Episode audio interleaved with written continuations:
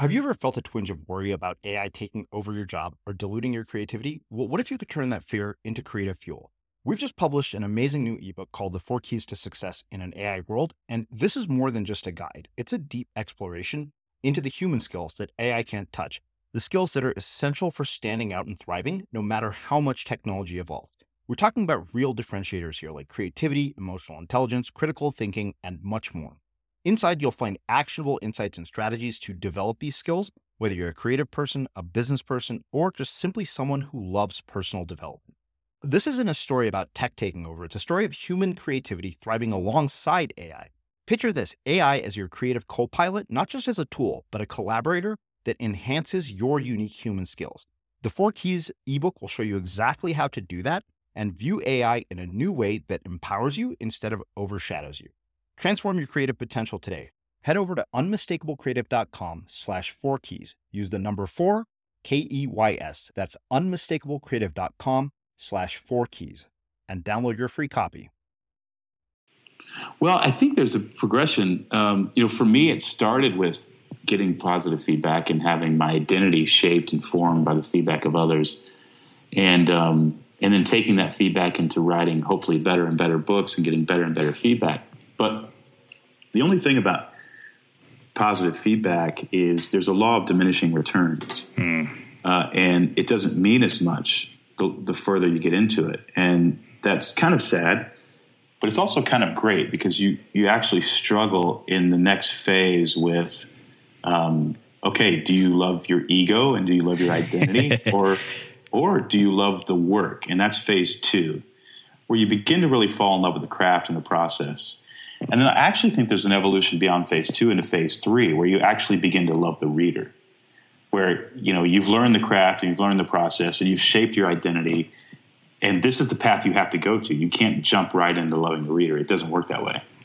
But as you you keep going, you, you sort of play out on the sense that okay i know i'm a writer i get it you know and everybody's told me that for so many years i don't need any more affirmation in that category of life. And now i know i'm a good writer and i've learned the craft and i've really fallen in love with the way the structure of these things. And now you know with the, the kind of writing that i'm beginning to do now i find myself thinking more and more about the reader and thinking about boy i hope this helps them or i hope this comforts them. And I have a suspicion that this is when work really gets good.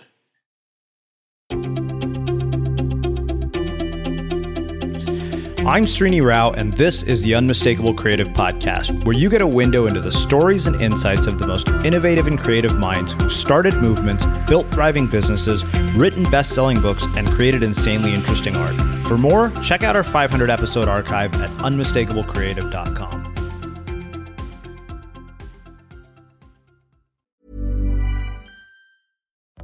Life is full of what ifs, some awesome, like what if AI could fold your laundry? And some, well, less awesome, like what if you have unexpected medical costs? United Healthcare can help get you covered with Health Protector Guard fixed indemnity insurance plans. They supplement your primary plan to help you manage out of pocket costs. No deductibles, no enrollment periods, and especially no more what ifs. Visit uh1.com to find the Health Protector Guard plan for you. Ever catch yourself eating the same flavorless dinner three days in a row?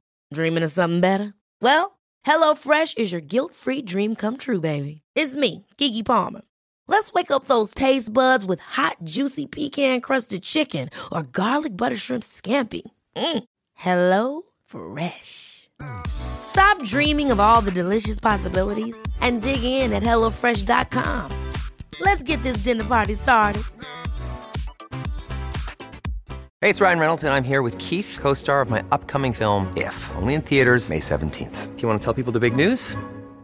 All right, I'll do it. Sign up now and you'll get unlimited for $15 a month in six months of Paramount Plus Essential Plan on us. Mintmobile.com slash switch. Upfront payment of $45 equivalent to $15 per month. Unlimited over 40 gigabytes per month. Face lower speeds. Videos at 480p. Active Mint customers by 531.24 get six months of Paramount Plus Essential Plan. Auto renews after six months. Offer ends May 31st, 2024. Separate Paramount Plus registration required. Terms and conditions apply if rated PG. There's never been a faster or easier way to start your weight loss journey than with PlushCare PlushCare accepts most insurance plans and gives you online access to board-certified physicians who can prescribe FDA-approved weight loss medications like Wegovy and Zepbound for those who qualify.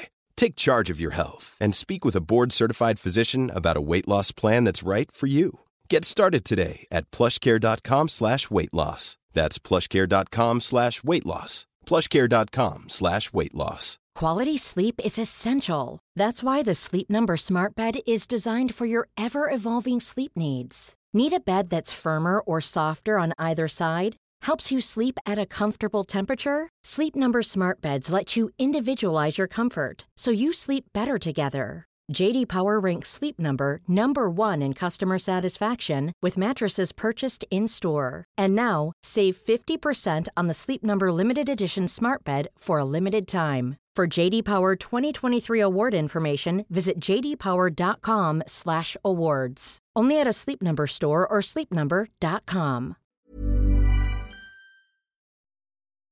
As creators, we're always on the move. Whether it's a live podcast event, a pop-up shop, or a workshop, we're constantly interacting with community, and that's where Tap to Pay on iPhone and Stripe comes in.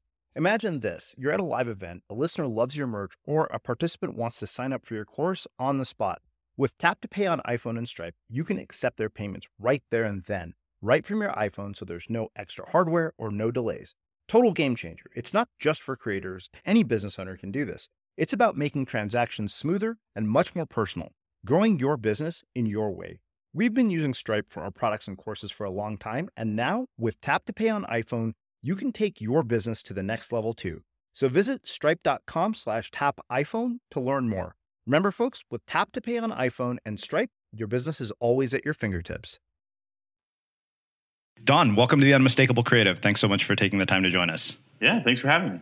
Yeah, my pleasure. So I have been a really, really big fan of your work uh, ever since I came across uh, A Million Miles in a Thousand Years. And the way you construct sentences, the way you use language, and the way you tell stories resonated with me so much that I had to find out, you know, what it was that was behind all of this. So uh, on that note, can you tell us uh, a bit about yourself, the story, the journey, the background, and how that has led you to what you're up to and, and writing all these amazing books?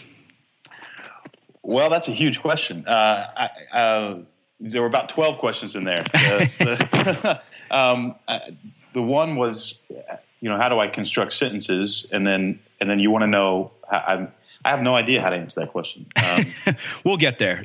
Yeah, I think, um, I think I've, I've, I've, fell in love with writing at a, at a pretty early age.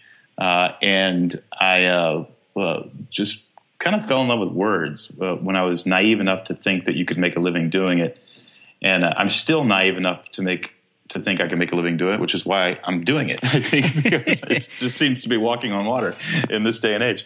Uh, but yeah, so I, I, grew up in Texas, and I um, I was never good at anything. I was a terrible student. I was not good at sports. Uh, I had one year where I was pretty good at music because I devoted myself to it. Uh, and then uh, and then discovered writing and wrote an article for a youth group newsletter for a local church. And uh, the article uh, in that very small community got passed around, and people liked the way it was written. And so uh, a couple people said, "Don, you're a good writer," and that's the first time anybody ever said I was good at anything. And you know that does something to your brain, releases dopamine in your brain when you are challenged with a task and you succeed at the task and are praised by the task. And so I kept chasing that uh, sense of fulfillment for years more, just developing and developing and developing the craft, and then beginning to be hopeful that someday I could be published. And then um, through a series of circumstances, uh, ended up working for a publishing company and seeing behind the scenes of how writing books works. And it wasn't as uh, romantic as I thought. It, uh, the writers weren't as uh, you know educated and elitist as I thought. It was really just people who were willing to gut it out and put in sometimes the, tor- the torturous time to get a book done. And um, and I was naive enough to think that I could actually write a full book, and did so, and and it got published, and then wrote another book, and that one became a bestseller. So it was really just sort of a, a, a series of steps uh, that there were so many reasons. Some of it was ego, some of it was identity, much of it was ignorance and naivete. Uh, but somehow it's turned into a career, and, and I'm so grateful for it. Hmm. You know what? Um, I want to go back to even before any of this started and look at some of the formative experiences and significant moments uh, of childhood, even before that moment of being told that you were good at writing. Were there any things in particular that you think influenced where you ended up today? Oh, geez, there was so much. Um, you know, growing up really poor, uh, we were we were, uh, you know, borderline very poor growing up which was extremely significant uh, and um, really a, a, a, you know I hate to, to, say that, but it was really a terrific experience. It made me very hungry. Uh, I think combined with just a naturally driven personality, uh, made me want to sort of get out of the neighborhood, right? Get out of the ghetto and do something uh, with my life. Uh, uh, and I think that was pretty formative. My dad leaving when I was a kid was formative in a negative way at first, and then that was I was able to sort of redeem that, if you will, and make something of it and own it as part of my journey.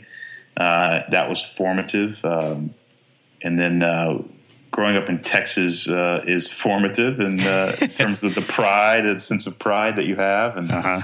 um, yeah. So there were there were a lot of there were a lot of things. I would say, you know, it, it's every kid I think goes through struggles uh, in growing up. Growing up uh, is a very hard thing to do in our culture. Uh, it's a war uh, over identity, and uh, and so there were obviously painful times and seasons, but I have an overwhelmingly uh, sort of warm and positive view of my childhood and even my high school and college years. I do. I tend to be, be able to sort of rewrite my own story in my head, uh, which I think is a positive characteristic for all of us to learn, um, and self edit uh, different memories and see things from a perspective that gives it more positivity than negativity, which has served me very well. But all that to say, um, you know, I, I just I, I couldn't uh, I wouldn't replace my experience up till now with much of anything else. Let me ask you this. I, have asked this question uh, to a handful of people in, in, various forms. You know, coming from a background of being poor uh, and growing up in that environment, how has that influenced and shaped your perspective on wealth and money now? Well, I mean, that's a terrific question. Um, I think um, I think in a couple of ways. Um, one is, um, I, you know, we live well. My wife and I live well. We, we own and operate a decently successful company. I mean, we're not making millions, but we're making a lot. And we live beneath our means. We live very much beneath our means. Um, rather than buying a big dream house, we bought a little rental property. You know, we just make decisions based on the idea that you don't know if you're going to be able to eat tomorrow, which is absurd. It's just absurd if you think about it. You know, and and and so I think, but I think that sense of drive, when I look at why I'm driven, it's literally like, well, we could end up poor. I mean, we, we may not be able to pay rent next month. And, uh, you know, even if we get our mortgage saved up for the next 12 or 18 months that we can pay, I, still feel like, well, that could expire. You just don't know. And, I, you know, they did a study, and, I, and, I, and forgive me for talking about a study without being able to cite it, but I do remember um, they, they were looking at common characteristics of really good CEOs and they wanted to differentiate between the ones that kind of went to the next level. And uh, what they discovered were the ones that grew up poor were able to take their companies to the next level. And I think there's just a sense in some folks who grew up poor uh, that uh, you know this thing could end, and we've got to hustle if we're going to eat. And I think there's an advantage to growing up wealthy in a, in a, good, wealthy home too, because you're learning to manage money and you're learning to understand how business really works. And we grow up poor, you have to learn all that on the fly. And so there are advantages both ways. Um, but you know that's one thing about growing up poor that I think was was really very much served me. In fact, my wife and I, you know, often have a conversation. Uh, you know, would we pay for our children's education? Because nobody paid for my college, and uh, and I and I never graduated, and uh, you know it was just a struggle. And I think I think I would come to the conclusion that I actually I would want to. I would want to pay for it. And but how do you enter your kids into that common struggle that served you as a kid uh, when you know they they're going to have all their needs met? They're not going to they're not going to live in the stress of a home that doesn't have any money. And um, and then the other reality is uh, most kids who grow up poor do not have my experience. They mm-hmm. do not. Uh, this doesn't happen for them. The percentages are very, very low. And so um, there's also something about the kid who makes it out and who you know becomes an entrepreneur, a, a successful entrepreneur or a successful creative. Um, that there's just something driven about that kid, right? And uh, and so I, I, think that that uh, there's something about the kid that gets out that we we should pay special attention to, and turn around and and try to create as much as possible both the emotional psychological, physical, and financial path out of the out of poverty that we were blessed to have have gone on ourselves. And and I do sense that responsibility too as a culture to, to, to define that path and begin broadening that path for others. You think that sense of drive is something that can be learned, or do you think it's inherently built into people like you because of the circumstances that you grew up in? I, I think it's both. Uh, I do think it's not just circumstances. I actually think it's brain chemistry. Um, I think uh, that certain people are their brain chemistry just makes them more driven, and others they're not as driven and they're much more content with a simple life, which is which is honorable, right? Uh, and and so I do think some of it is is uh, is brain chemistry, but I, I think that um, things like victim mentality, which holds us back, uh, things like taking personal responsibility for yourself, things like uh, not being set back by challenges. Those are all skills that we can learn no matter how driven we are.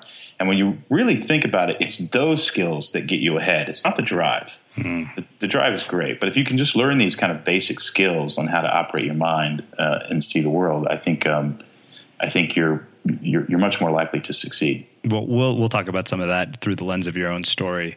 Uh, you know, one of the questions that I have for you, uh, based on what you said about you know having your father leave and having sort of what seemed like a negative experience, you developed this ability to self edit the story and turn it into something positive. And I'm really interested in how you do that in your own life, like how we do that in our lives. How can we take the stories of our lives and edit them uh, to serve us rather than sabotage yeah. us?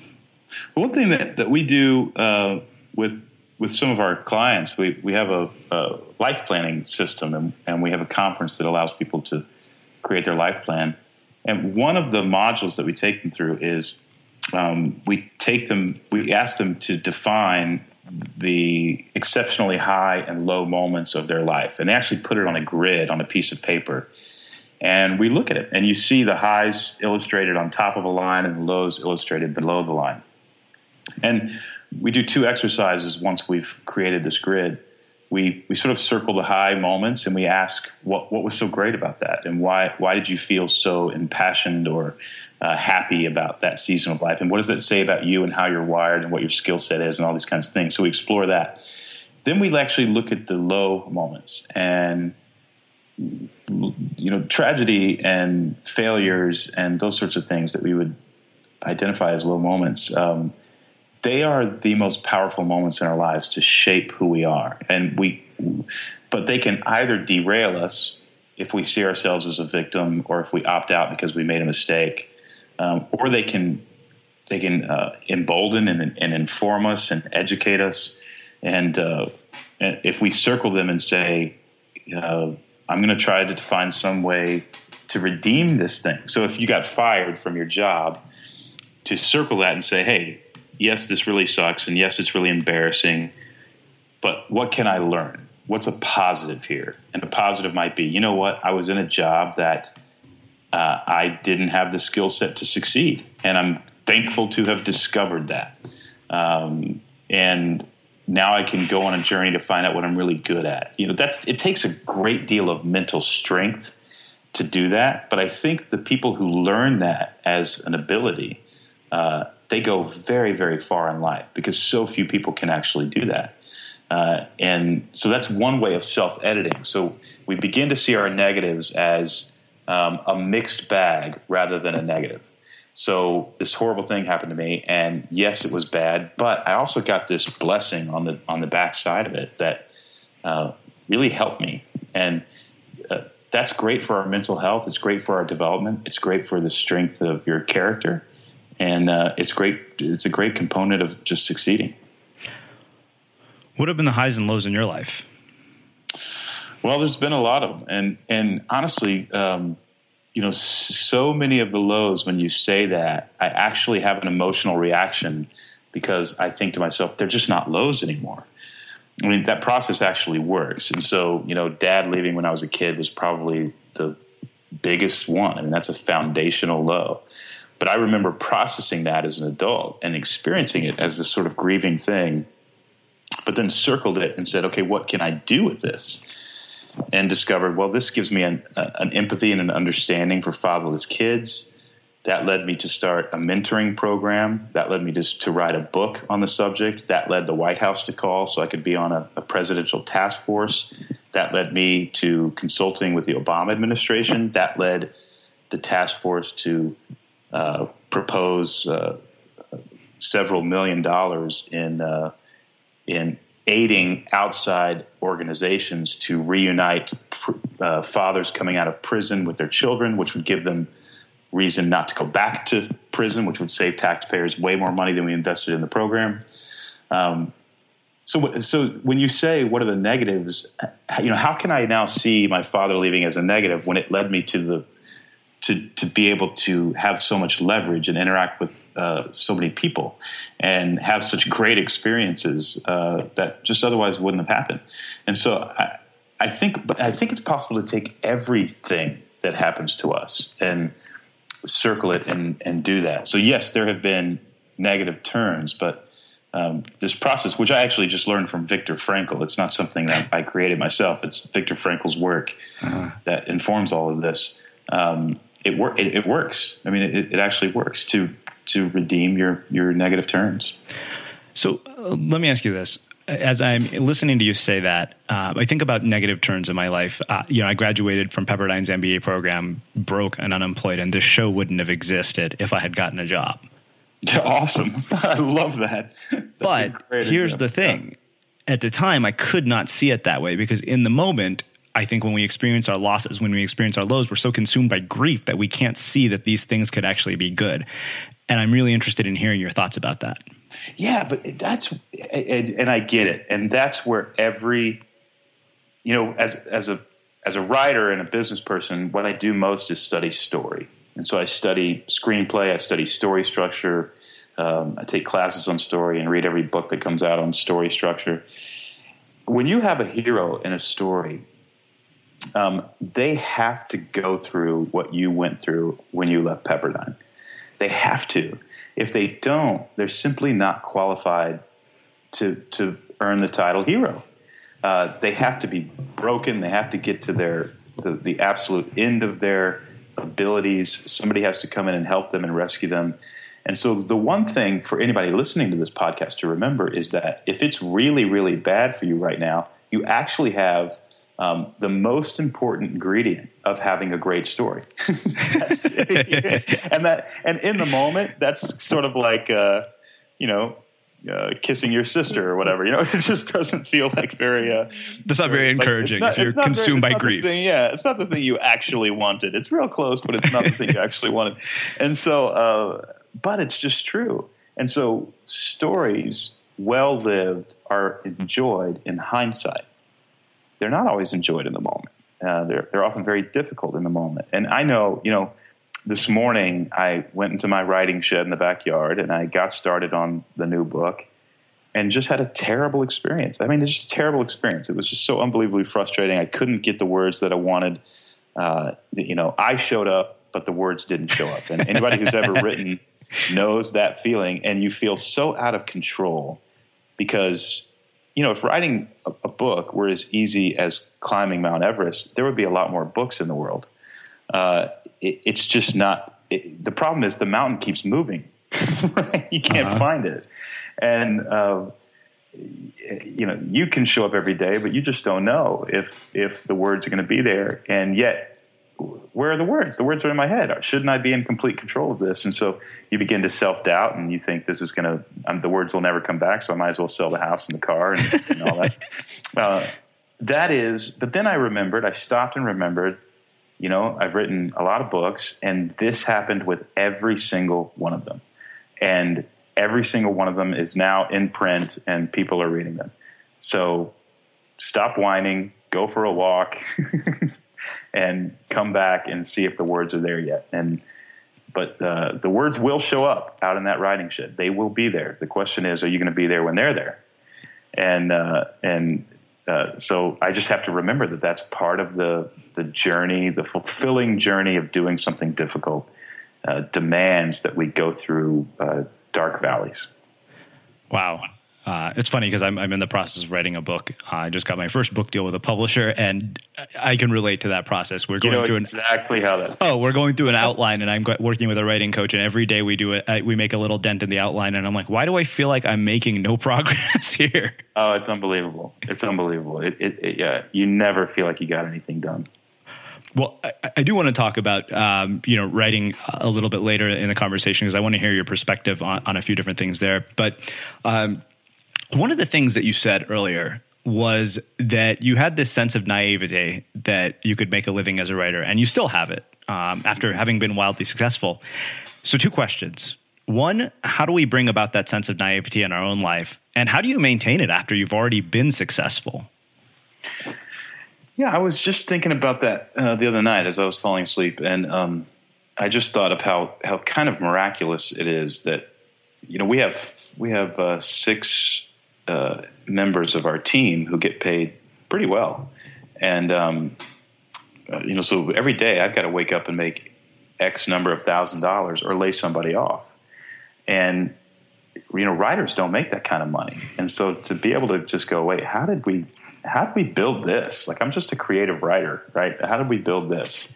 And um, I think the the answer that I came to, and I don't want to give anybody the EBGBs here, but I, I just had to thank God and just go, God, thank you. Like, thank you for, I mean, I don't know why you chose me to be able to make a living doing this, but I'm very, very grateful because there are so many people who want this. But I, I also think that, so I think that's a part of it. And even Steven Pressfield in the, in the War of Art would say there's this mysterious connection with God and the writer, mm-hmm. and God just gives you the words. And I think that's a little bit true for business people too. Um, you know, control is largely an illusion and um, and so there is this part of us that's hey i'm going to take my responsibility but i need something else to show up and help me through this so i think something else showed up for me uh, i don't i don't recall doing anything that deserved that except uh, that i just sort of always believed it would uh, and the older i get the more i realize i think that was less me and more it uh-huh. Uh, and so I, I, think I'm more humbled by that experience uh, the older I get. Um, but I do think um, uh, that there's something to be said for that that knowing that is in you that you are significant and that the world needs to hear what you have to say and that um, uh, that they will be better for having heard it. And there are people who wonder if that's true and then there are people who know that that's true. And even the ones who know that that's true still doubt it sometimes, but there's a deeper sense. It's not even cerebral, it feels like it's coming from the middle of your chest where you just know it. I think that that is a legitimate knowing. And I've talked to many, many people, and not everybody has it. Not everybody experiences it.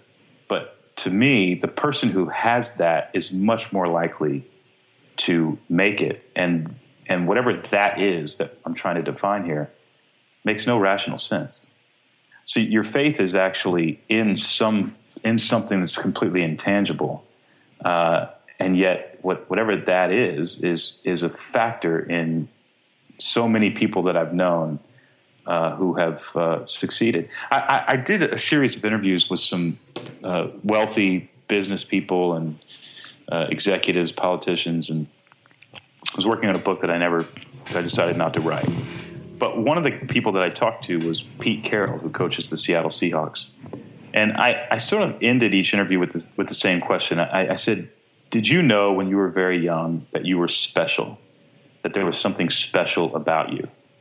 And every other person I interviewed sort of hemmed and hawed and tried to get out of it because you know? because it's a very arrogant thing to admit. Yeah. And Pete was the only one who just just his knee jerk reaction was just absolutely. I said, absolutely. He said, absolutely. Uh, there, he said, I knew it. I knew it. I mean, he had to have a doctor's note to play football because he didn't weigh enough to play football. He was too he was too short and thin. And but he said, Don, I just knew that I was the greatest player on that field. Even though even though there's no rational evidence. I mean, if he got hit and knocked down or something, he would just see that as an anomaly. Like, wow, that guy just hit the greatest player. Wow, the greatest player just got knocked down. That's weird. Let's go again. You know, and uh, he just kind of knew it. And and yet, when you enter, when you talk to Pete, he's one of the most humble, other centered people I've ever met. And so it's not that it makes you arrogant. There's just a deep sense of knowing. And um, I, I think that's a critical factor. And there are people literally listening to this podcast who know exactly what I'm talking about and I would affirm that I, I, think that's legitimate. I think that there's something there. And I think if it's there, you have a responsibility to obey it and bring whatever it is into the world uh, that you're trying to bring into the world. You think everybody has that knowing? No, no, I don't. Okay. I don't. I, and, and, and I even asked that of Coach Carroll. I said, does everybody have this? And he goes, absolutely not. Look around. well, his words were, no, not everybody is special. Just look around. I thought, well, that's a little bit, a little bit, uh, I don't know, deflating of a thought. Sure. But no, but I, I will say this. I think, um, I think just because every, some people have it doesn't make them better than anybody else. That's not what I'm saying here. In fact, I would even say that if you have it, that you have the responsibility to serve uh, and you have the responsibility to lead. And anybody who's stepped into leadership knows that when you step into leadership, you get stepped on, you get criticized, you get laughed at, you get ridiculed, you get mocked. I mean, it, it's a really inverse sort of thing. And and so you know this, it's not like this this doesn't come at a cost. This isn't a lottery ticket win here uh, it's a responsibility and it's it's a humbling responsibility. I do think you're special. I think you're set apart. I think you're different than other people, but that doesn't mean that you're better than them. In fact, leaders who have that sense of specialness and who interpret it as though it's about them and not about serving, those are people who end up becoming villains. And um, they also have the sense of being special, but because they interpreted it as being about them, we don't like those people um, and they do a lot of harm to society. And so uh, it's it's in that it's just a fine little difference between the two. But if somebody who has it and realizes this has been given to me to serve hmm. and to sacrifice, uh, that person uh, will be chosen. I mean, it's just like magic. People sense it and they choose them to lead. Okay, this brings up a couple of questions for me, and it's because I'm wrestling with this section of my book about defining moments uh, mm-hmm. in our lives. And I'm interested uh, in hearing why you think certain people don't obey that calling or take responsibility to lead, I even think, though they're chosen mm, for it. Yeah, I think fear is a big part of it. You know, I mean, if you own up to that sense of responsibility, uh, or if you own up to that sense that you're special, you are then responsible for that sense that you are special. And imagine believing that you are special and getting to the end of your life and not having done anything. Um, that would be heartbreaking, or not having it uh, fulfilled or or verified is the word that I'm looking for. Hmm. And so I think some people they sense it, they they never get away from it. It it it haunts them that there's something special, but uh, they would rather not find out. They would rather say, "Oh, that's just a stupid thing that I'm experiencing or feeling." Um, I don't have to act on that because uh, if they did, you know, it, it, would just be harder to take the chance. Mm-hmm. And so, uh, another reason that that uh, leadership and um, this kind of service is it, there's just so little competition uh, because um, so many people, one, not everybody has it, and two, so many people are too afraid to act on it. Hmm. And I think that's one of the reasons we have so many bad leaders because the the people who have that sense that they're special and are really good, you know, genuinely good people. And we're not perfect. We all have mixed motives in this life, but but for the most part, you know, we we know how to do good, and uh, those people don't step up. One size fits all seemed like a good idea for clothes. Nice dress. Uh, it's a it's a t-shirt Until you tried it on. Same goes for your healthcare. That's why United Healthcare offers a variety of flexible, budget friendly coverage for medical, vision, dental, and more. So, whether you're between jobs, coming off a parent's plan, or even missed open enrollment, you can find the plan that fits you best. Find out more about United Healthcare coverage at uh1.com. That's uh1.com. Many of us have those stubborn pounds that seem impossible to lose, no matter how good we eat or how hard we work out. My solution is PlushCare. PlushCare is a leading telehealth provider with doctors who are there for you day and night to partner with you in your weight loss journey. They can prescribe FDA-approved weight loss medications like Wegovy and Zepbound for those who qualify. Plus, they accept most insurance plans. To get started, visit plushcare.com slash weight loss. That's plushcare.com slash weight loss. Ever catch yourself eating the same flavorless dinner three days in a row? Dreaming of something better? Well, HelloFresh is your guilt-free dream come true, baby. It's me, Keke Palmer. Let's wake up those taste buds with hot, juicy pecan-crusted chicken or garlic butter shrimp scampi. Mm. Hello Fresh. Stop dreaming of all the delicious possibilities and dig in at HelloFresh.com. Let's get this dinner party started. Hiring for your small business? If you're not looking for professionals on LinkedIn, you're looking in the wrong place. That's like looking for your car keys in a fish tank.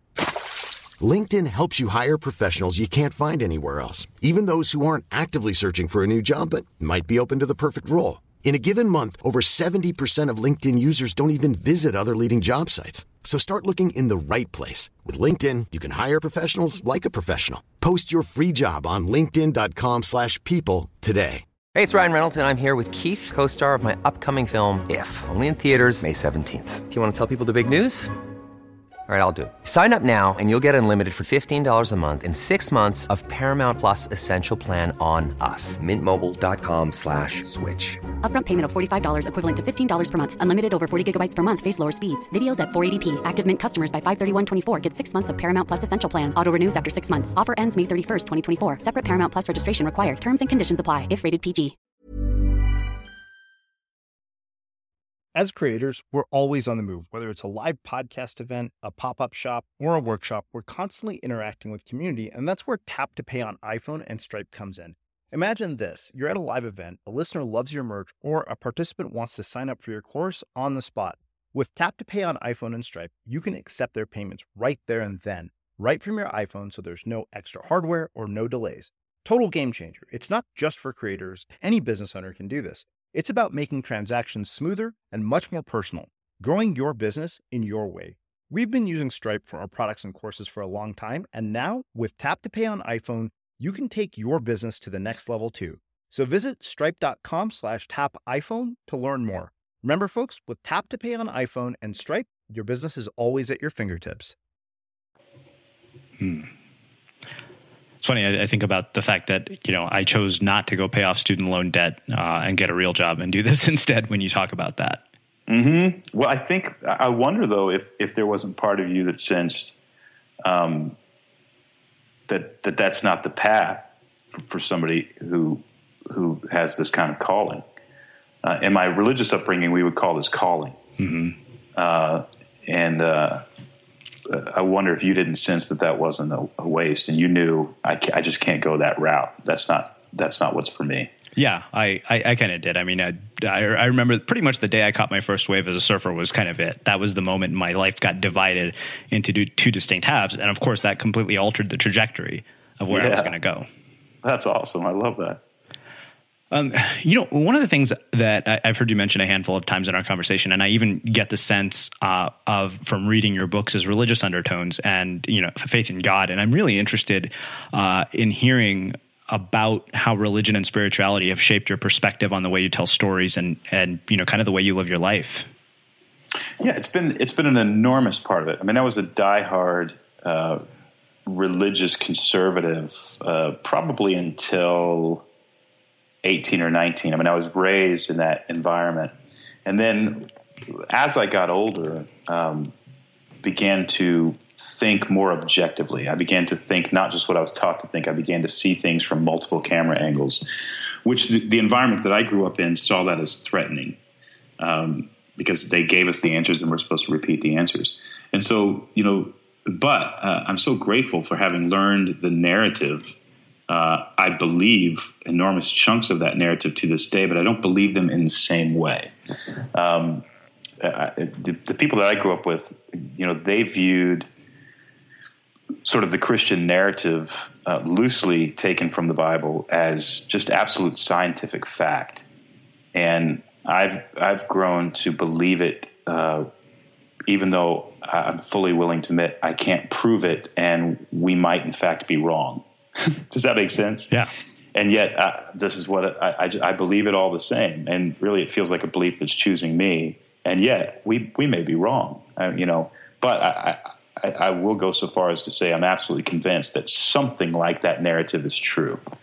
Um, and that the basics of that narrative are there is a God who created us who is now separated from us for for, for some reason, mm. and that that if this follows the narrative that is ingrained in us, uh, that we see echoed throughout almost every story you hear, um, then there will be a resolution to this to this conflict, and it will there will be a, a, a successful ending to all of this. So that's a narrative I, I actually hold to and believe, and um, I think it, I think it uh, it drives everything I do. It drives the way I run my company. It drives the kind of books I'm willing to write. It mm-hmm. drives uh, the way I interact with my wife. It drives it, it, drives this stuff. You know, I was just reading a book. Uh, I, I, can't even remember the name of it. I just bought it last night on my Kindle, but it, but it was all about um, how it's okay to be fake and how there really is no truth anyway. Therefore, just create your own identity, be it online or on Facebook or whatever, as a way of becoming the person that um, that you'd like to become. And, I, and, and it's actually a very interesting point if you think about it. Um, however, I, the more I read the book, uh, the sadder it made me.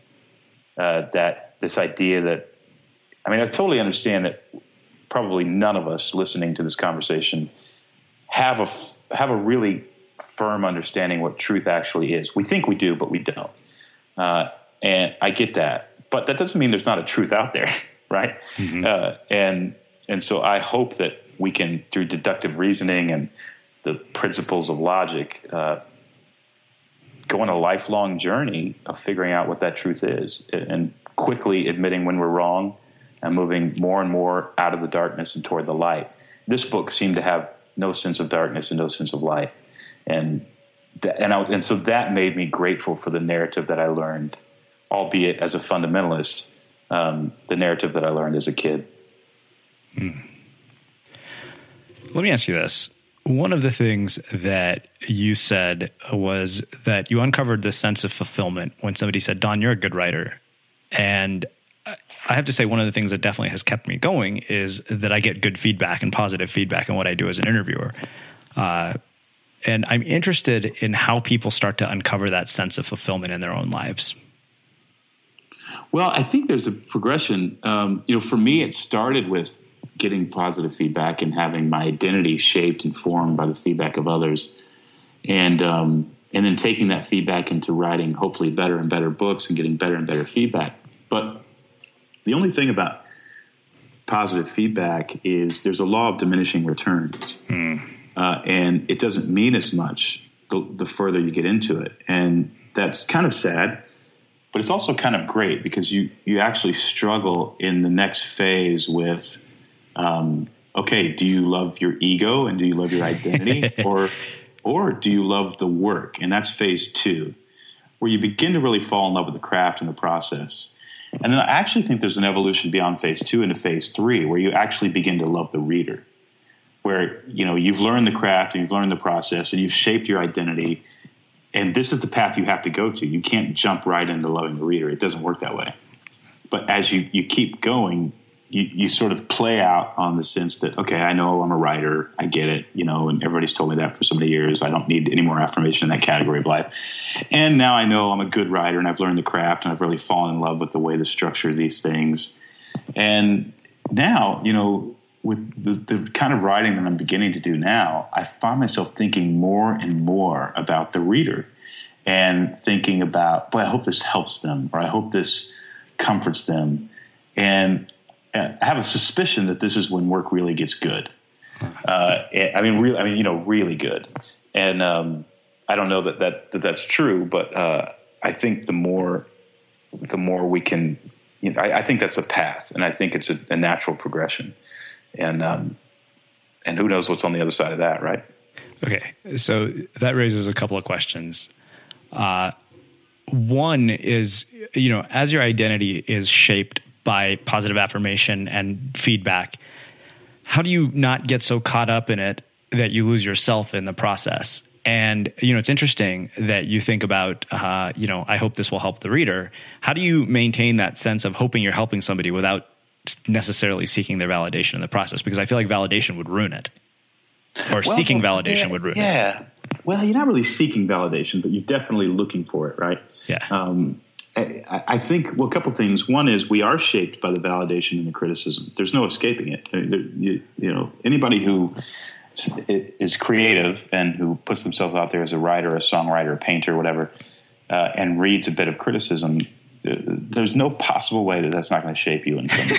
there's just no possible way. Yeah. Um, and it's one of the reasons I don't actually read a lot of criticism. And when somebody, you know, every once a month somebody will tweet or write some open letter to me or something, and um, I don't, I don't read it. And uh, I, one reason is, you know, you wrote an open letter, so it's not like this is done, you know, in a kind, considerate, considerate way. Uh-huh. Uh, no matter how nicely you say it, uh, it's the point is to publicly uh, criticize.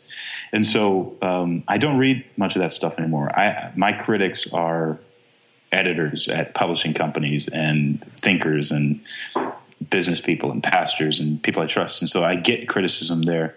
And one of the reasons I don't want to read that criticism is um, if it's if it's intended to so much of it is intended to harm you mm-hmm. and bottom line is it just does. It actually does harm you. So you know why throw yourself out there in a in a field and let people shoot arrows at you? Um, it's not going to help your work uh, or you're going to become bitter and all this sort of stuff. So I, I, think there are people i've heard writers say oh it doesn't affect me. And I, I just absolutely don't believe that. I, I heard an interview with a former president whose approval rating was really dismal. And he said, you know, it just doesn't affect me. I don't, I don't listen to that. And I thought, this is a man who's not in touch with his true self. You know, how in the world? What, you're saying is um, that you are, um, that your mind is so incredibly depraved that the opinions of other people don't matter. Well, that's that's not what he meant, but it's exactly what he said. Uh-huh. And and luckily, we know that's not true it, it, did affect you. You're just not in touch with the fact of, of how it did affect you.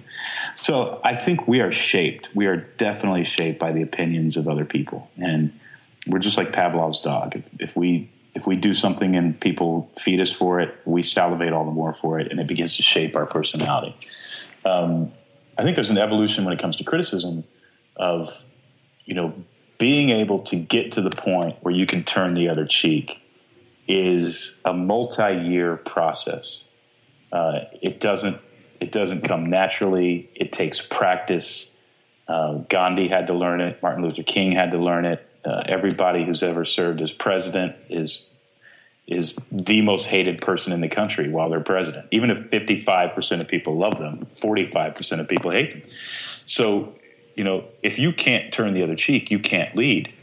So one one perspective on criticism is uh, that anybody who's criticized is being given an opportunity to learn to turn the other cheek, which is the difference between a great leader and a poor leader.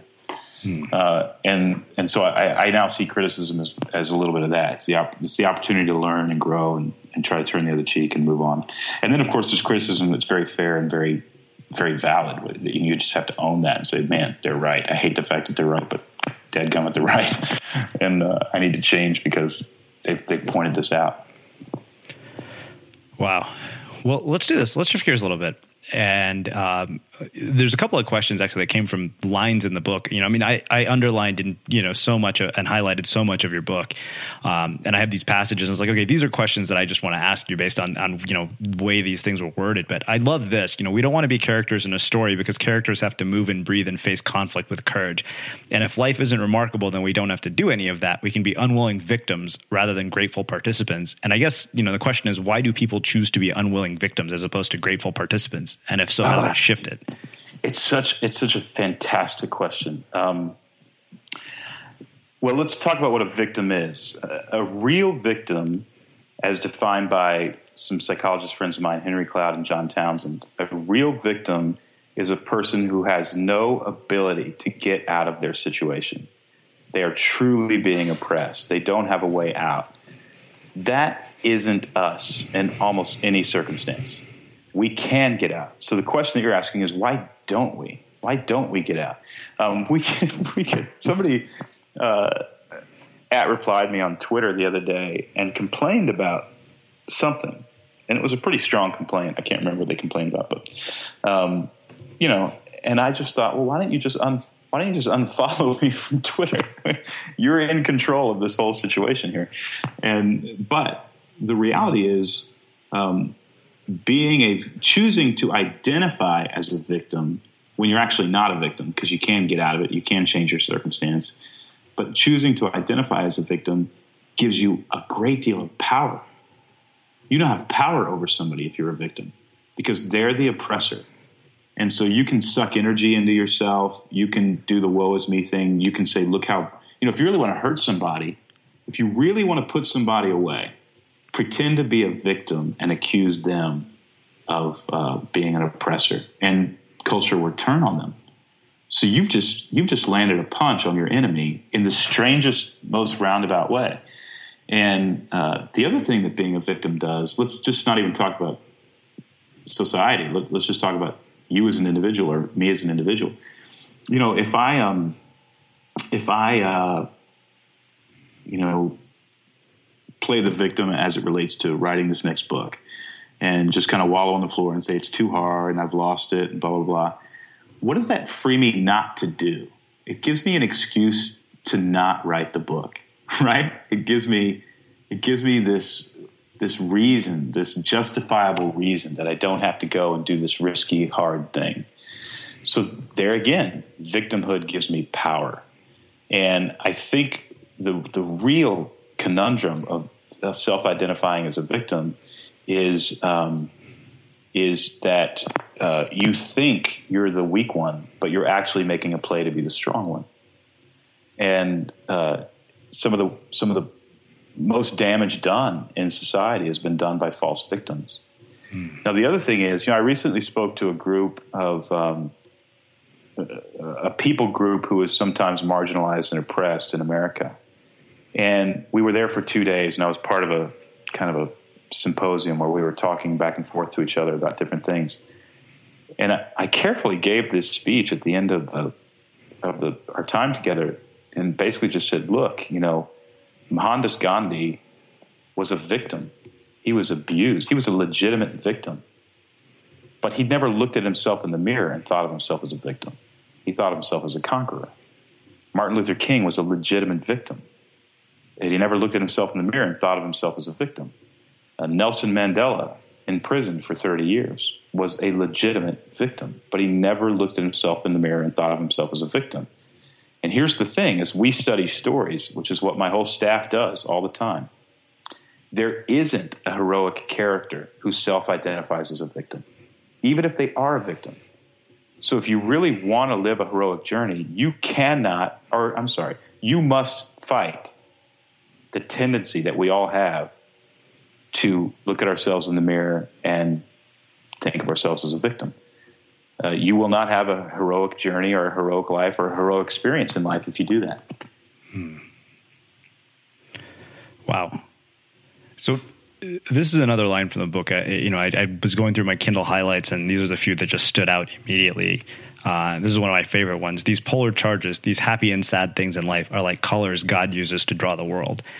and I just love the way you use metaphor. Um, you've got this, you know, the way you construct sentences just sings, and I'm really interested uh, in hearing how you know we can take the stories that we're living and infuse this into our work. Well, I, I, in terms of um, in terms of writing, I think I've realized recently, and I, I, didn't know it maybe until this last year, but um, you know, I, I I grew up playing the tuba. It's embarrassing to say, but I grew up playing so the did tuba. I. Oh, good, awesome, a fellow tuba player. um, so you know the struggle. but um, I uh, and then I went to I went to my first year of college, my first semester on a, a music scholarship, and um, and I wanted to be a composer, and and then it, it just got where this just isn't sensible. I'm not a good enough musician to go play for a symphony or something like that. And you have so to wait it, for somebody to die as a tuba player. Yeah, you kind of have to wait for somebody to die, and you. And in the meantime, you're carrying around a 45 pound instrument. Yeah. Everywhere you go. So it wasn't for me. I went to business school instead. But um, when I became a writer, I found I found that um, that sense that I was composing again. And really, what a composer does is they are giving people an emotional experience. So, composer has a, a sense of, you know, they need to be jolted right here, and they and then they need to be spoken to softly right here, and they need to be. This tension needs to be built up, and then this tension needs to be resolved. Because when we're listening to a symphony, we're really listening to um, just a, somebody manipulating our emotions. That's what's happening, and of course, we love it. So when I when I finally started writing books, that's I finally felt like that's what I'm doing. I'm I'm I'm composing. I'm I'm taking people through uh, uh, an, an, an, an experiential sort of emotional ride, and um, and now I when I when I write, uh, I, I think of it the same way. I think this is just composing music and this part needs a little bit more tension and this part needs some resolution and this part needs a little more drama and this part needs you know on and on and on I'm, i think much more like that as a writer than i do uh, you know as kind of an outliner or structuring uh, uh, words uh, and well what, what, i'll normally do is sort of get an outline there and then i, I write music over the top of it huh. of the outline so the structure is still there but you're having to you know word things in such a way. So uh, to me, it's it's it's it, when I'm when I'm writing, I'm feeling the words. I'm feeling where they're taking what what the reader is feeling, and I know full well that uh, you know a significant percentage of readers are going to laugh right here, and then they're going to cry right here, and it's intended to to drive, uh, hopefully, to drive a point home. So that's sort of the the you know, it's it's an intuitive process, but that's kind of how I think about structuring structuring actual sentences. Huh. So this is another one of those lines from the book. Um, if the point of life is the same as the point of a story, the point of life is character transformation. And the question I have is: uh, Is a character transformation something that needs a catalyst, or is it something that can be brought about by our own will? Because I feel like it's always the byproduct of a catalyst, at least with the people I interview. It, it, it's true in story that it's always because of a catalyst. Uh-huh. And, and it cannot be done by you looking in the mirror saying, I am going to transform. Just, you know, if you had a, uh, if you had a character, let, let, me give you an example. If you had a character who, at the beginning of your story, and we're, we're speaking fictional here, but this character needed to lose uh, 25 pounds or something like that. Uh, and at the beginning of your story, they woke up and they just said, I'm tired of being overweight. And they walk into the bathroom, look at the mirror, and said, I'm going to lose 25 pounds. And then the music starts and they join a gym, and here goes the story. You know, you would lose the entire audience. Uh, and the reason is they would know subconsciously that's not how it works. Uh, what so what screenwriters do is they put in a device called an inciting incident. It's something that forces the character to take action. And so instead of that story shaping up that way, it would be you know the person needs to lose 25 pounds and they're at a market one day and they run into or they see from across the produce section as they stand there holding a box of donuts the high school crush that they had 10 years ago and she is a yoga instructor now and uh, she is going to be at the high school reunion six months from now. you see what I'm saying? We have to throw something in the character's life that forces them to take action, or they lose a bet and because they lost the bet, they have to finish a marathon in under however many uh, hours and minutes. This seems like a story only two people who played the tuba would come up with. That's exactly. It's not a very exciting story. uh, because we weren't that cool in high school. No, not at all. And so, uh, but the great lesson that we can learn in life is um, that the only way characters change is to be is to go through pain. That's it. There's no other way. You can't. Characters cannot change unless they go through pain. But you, as a human being, are not going to do that on your own. So what you have to do is you have to decide I'm not going to take this job to pay off my my college education from Pepperdine. I'm going to instead start a podcast and a side business and try to be a writer and a speaker. That is a decision to go through pain, as you well know. yeah. And what's what's great about that though is it's the decision also to transform, to become something great. And uh, the other route would not have done that for you. It's just too easy. And so, uh, and yet, when you chose not to take that job, you were forced to daily get up and take action and worry about where your mortgage was going to come from, and where, where your rent was going to come from, where your food was going to come from, what your next podcast. But it's that tension that you daily live within that um, you know is going to is going to produce a, a transformed person five or ten years from now. And my guess is if you're wired that way, you're just going to do it again. You're going to make some other decision, uh, maybe to hire somebody or to rent a building and uh, hire a staff, and that means you're in it. I mean, you're in the war at that point. You're waking up every day and you got to make money, you know, and that's going to put you in the struggle. And uh, you know, you talk to the greatest leaders. You talk to Winston Churchill. You talk to uh, uh, Mother Teresa. You you talk to these great leaders. Uh, you know, here's Teddy Roosevelt's a great example. I'm sorry, Franklin Roosevelt's a great example. Franklin Roosevelt was an arrogant punk kid in the Navy who believed firmly that he was had the right to become president. He would he was insubordinate to his leadership in the Navy. He worked a little bit in the Eisenhower building across the street from the White House, and he would look out on it every day, and he just knew he deserved it. His uncle had been president; he deserved it he would have been a horrible president, an absolute horrible president. And um, the greatest thing that happened to him was that he got polio. And when he got polio, he lost the use of his legs and he couldn't walk uh, without the help of, of other people. And of course, he gave up on any kind of political career. He went to Georgia and he bought a, a, piece of property with a hotel on it that was near some mineral springs that were said to, to be a cure for all sorts of uh, diseases and of course they weren't.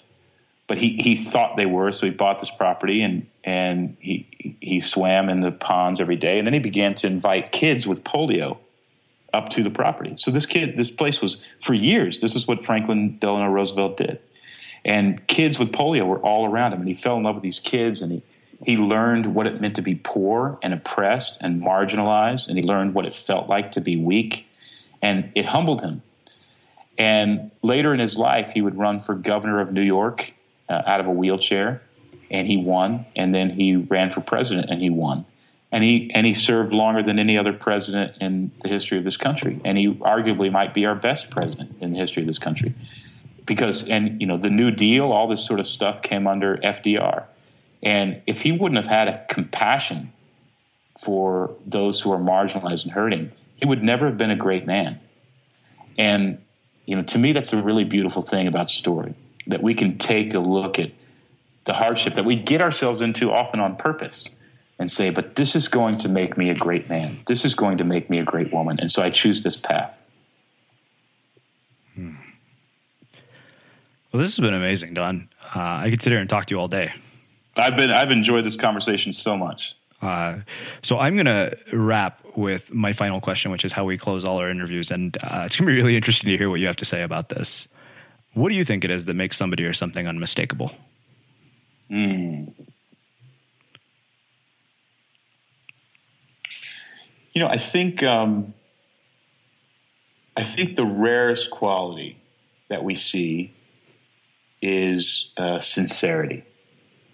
And I think anybody who does anything sincerely, um, with no mixed motive, is uh, is is unmistakable. I don't think we easily forget that person, and uh, uh, it's just so rare because we do live in a bit of a Darwinian uh, framework where it's a bit dog eat dog. Um, luckily, we live in a country where we have enough provisions that it doesn't have to get brutal. Um, so, for somebody to be so sincere that they would give up their stake, uh, I think is a rare is a rare quality. Hmm. Yeah, sincerity. Well, uh, this has been poetic. Uh, one of those conversations I could probably listen to multiple times over and over again, and I probably will. Well, I'm grateful. I'm grateful. Well, I, I really appreciate you taking the time to join us and uh, share all of this with our listeners at the Unmistakable Creative. I think you're going to find uh, that they're going to really, really love you. Oh, well, wonderful. Well, if there's anything I can do to serve you guys, let me know. And uh, for everybody listening, we'll wrap the show with that. If you like what you heard, the greatest compliment you could give us is to share the show with a friend and let people know what you think by leaving a review on iTunes. Thanks for listening to The Unmistakable Creative.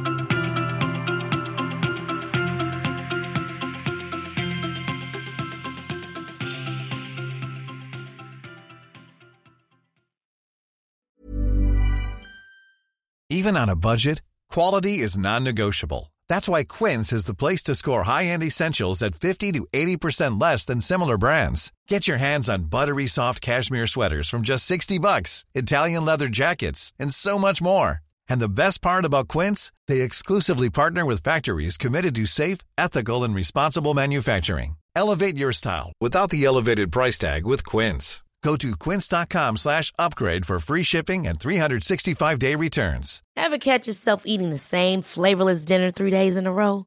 Dreaming of something better? Well, HelloFresh is your guilt-free dream come true, baby. It's me, Keke Palmer. Let's wake up those taste buds with hot, juicy pecan-crusted chicken or garlic butter shrimp scampi. Mm. Hello Fresh. Stop dreaming of all the delicious possibilities and dig in at HelloFresh.com. Let's get this dinner party started. Even when we're on a budget, we still deserve nice things. Quince is a place to scoop up stunning high end goods for 50 to 80% less than similar brands. They have buttery soft cashmere sweaters starting at $50, luxurious Italian leather bags, and so much more. Plus, Quince only works with factories that use safe, ethical, and responsible manufacturing. Get the high-end goods you'll love without the high price tag with Quince. Go to quince.com slash style for free shipping and 365-day returns. Have you ever felt a twinge of worry about AI taking over your job or diluting your creativity? Well, what if you could turn that fear into creative fuel? We've just published an amazing new ebook called The Four Keys to Success in an AI World, and this is more than just a guide. It's a deep exploration into the human skills that AI can't touch the skills that are essential for standing out and thriving, no matter how much technology evolved. We're talking about real differentiators here like creativity, emotional intelligence, critical thinking, and much more. Inside, you'll find actionable insights and strategies to develop these skills, whether you're a creative person, a business person, or just simply someone who loves personal development. This isn't a story about tech taking over, it's a story of human creativity thriving alongside AI. Picture this AI as your creative co pilot, not just as a tool, but a collaborator that enhances your unique human skills. The Four Keys ebook will show you exactly how to do that and view AI in a new way that empowers you instead of overshadows you. Transform your creative potential today. Head over to unmistakablecreative.com slash four keys. Use the number four, K E Y S. That's unmistakablecreative.com slash four keys and download your free copy.